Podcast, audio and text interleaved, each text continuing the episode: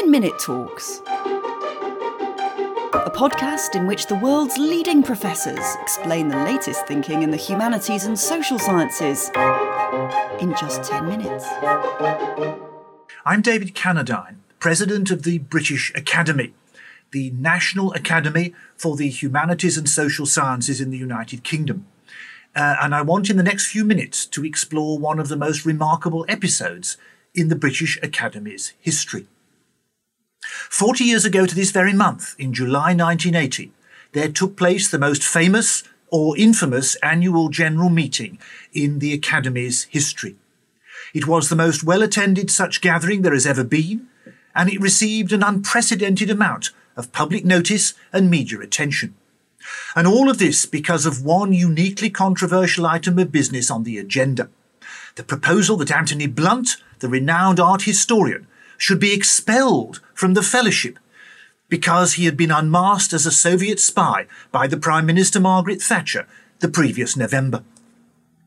It was a matter on which the fellowship was seriously divided. Should Blunt be expelled because his treason and treachery meant he was no longer a fit and proper person to be a fellow of a great national institution, established by royal charter and funded by the British government? Or should he be allowed to remain a fellow, since the Academy's prime concern was with scholarly excellence rather than political affiliation and activity, and Blunt was undoubtedly a distinguished scholar. From one perspective, this may seem a petty story of academic rivalries, professional jealousies, and personal antagonisms. Yet from another, it's a story of highly educated and thoughtful men, though not many women, struggling with issues of profound and abiding significance. The relationship between personal conduct and political beliefs. The duties owed to friendship and conscience, and the obligations due to king and queen and country. And the role, purpose, and function of a learned academy in the life of a nation. Anthony Blunt had been elected a Fellow of the British Academy in 1950 on the basis of his outstanding work as an art historian. He'd been educated at Marlborough and Trinity College, Cambridge, where he was elected a Fellow on the strength of a dissertation he completed on artistic theory in France and Italy during the Renaissance. This was published in revised form in 1940, and soon after the Second World War ended, Blunt was appointed Surveyor of the King's Pictures and also Director of the Courtauld Institute of Art, where he was a brilliant teacher supervising such later luminaries as Nicholas Serota and Neil MacGregor. At Windsor Castle and Buckingham Palace, Blunt professionalised the care of the royal collection and oversaw the opening of the Queen's Gallery in 1962. While at the Courtauld, he did more than anyone to establish art history as a serious academic discipline in Britain's post war universities.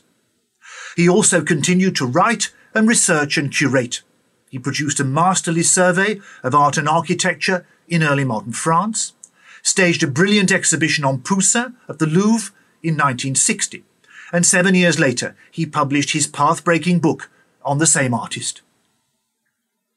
In every sense, this was a high-flying academic career.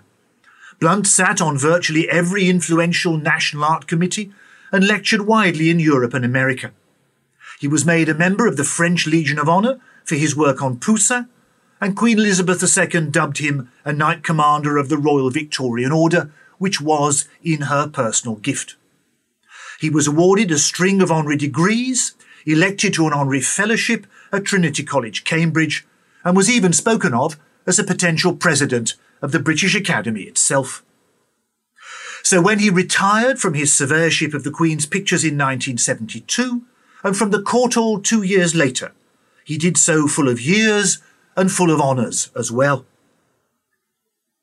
But this was far from being the whole of the story, for since his undergraduate days in the 1930s, Blunt had been living a double life. As a gay man, he learned the arts of concealment, since homosexual acts at that time were illegal. And his election to the Apostles, Cambridge University's secret and most exclusive society, may have increased his liking for dissimulation. Under the influence of his wayward friend Guy Burgess, Blunt embraced communism, in the belief that it was the only way of fighting fascism. And on the outbreak of the Second World War in 1939, he was recruited to MI5. But he was also working for the Russians. And by the time the war ended, Blunt had passed nearly 2,000 confidential documents to his Soviet spy masters. Once victory was won, Blunt left the Secret Service and returned to what soon became his glittering career as an art historian. But in 1951, he tipped off his friends, Guy Burgess and Donald Maclean, that they would soon be outed as spies, thereby abetting their sensational defection to Russia. And Blunt himself was under suspicion by both the British and the American intelligence services for what already they knew or suspected about his wartime activities. Blunt eventually confessed in 1964. But in the aftermath of the recent defection of Kim Philby and of the Profumo affair, the Conservative government was desperate to avoid another public scandal. And Blunt drove a hard bargain, only admitting his guilt in exchange for a guarantee that he would be immune to prosecution in the British courts for the rest of his life. But by the late 1970s, that hush hush deal was no longer as secret as it once had been. Some of Blunt's students at the Courtauld had long suspected that he was living a double life, and his spying activities were certainly known at the Royal Court, in Westminster and Whitehall, and among many academics. In November 1979, Andrew Boyle published a sensational book entitled The Climate of Treason Five Who Spied for Russia, claiming that he knew the identity of the fourth man, Burgess, Maclean, and Philby being numbers one to three. Soon after, Private Eye named Blunt as the fourth man and also outed him as gay. Thereupon, Margaret Thatcher formally unmasked Blunt as a spy on the floor of the House of Commons, and he was immediately stripped of his royal knighthood. Here was a story which even John le Carre couldn't have made up, for Blunt was well educated and well connected, equally, at ease in the groves of academe, the corridors of power, and the palaces of royalty, and he had been the beneficiary of a secret immunity deal which had all the marks of an establishment cover up. And in addition to having been exceptionally well treated by the country he had betrayed, Blunt was also gay. And while same sex sex was no longer by then illegal, it was still regarded by many as being deviant, abnormal, and perverted behaviour.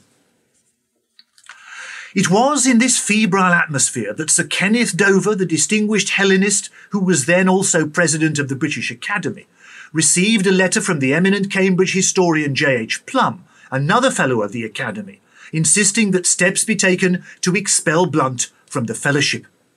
The matter was discussed at meetings of the Academy's Council in the early months of 1980, before being taken to the annual general meeting in July since under the Academy's statutes it was only the AGM which had the power to expel fellows, something which it had never done before. The AGM declined to expel Blunt, as a result of which some fellows resigned because they thought he should have been thrown out. Several more fellows, urged on by J.H. Plumb, notified Dover that unless Blunt resigned by the end of the year, they too would quit, and they made their opposition public writing and talking to the newspapers. Eventually, in August 1980, Blunt did resign, prompting several of his friends in the Academy to do the same, this time in protest that he had gone when they thought he should have stayed. There were more articles in the newspapers and highbrow journals, and Kenneth Dover relinquished the presidency of the Academy 12 months before his term would customarily have ended. There's much more to be said both about Blunt's life in general and about the affair which convulsed the British Academy for most of 1980. and not just in fact, but in fiction too. There's a brilliant biography of Blunt by Miranda Carter, and Alan Bennett wrote a, wrote a bravura piece entitled A Question of Attribution, portraying an imaginary encounter between Blunt and Queen Elizabeth II, discussing issues of fakes and cover ups, ostensibly about art, but really about spying. Dare I also mention that the British Academy has just published many of its own documents concerning the Blunt affair, topped and tailed with an introduction and a conclusion uh, written by me. In homage to Alan Bennett, the book is called A Question of Retribution, but I leave it to readers to decide on just what the answer to that question might be. And I do hope that you will be one of them. Thank you so much. Thanks for listening to this British Academy podcast. Please subscribe, share, and rate this series from wherever you get your podcasts. For more events and conversations, please visit www.thebritishacademy.ac.uk or find and follow us on Facebook, Instagram, or Twitter.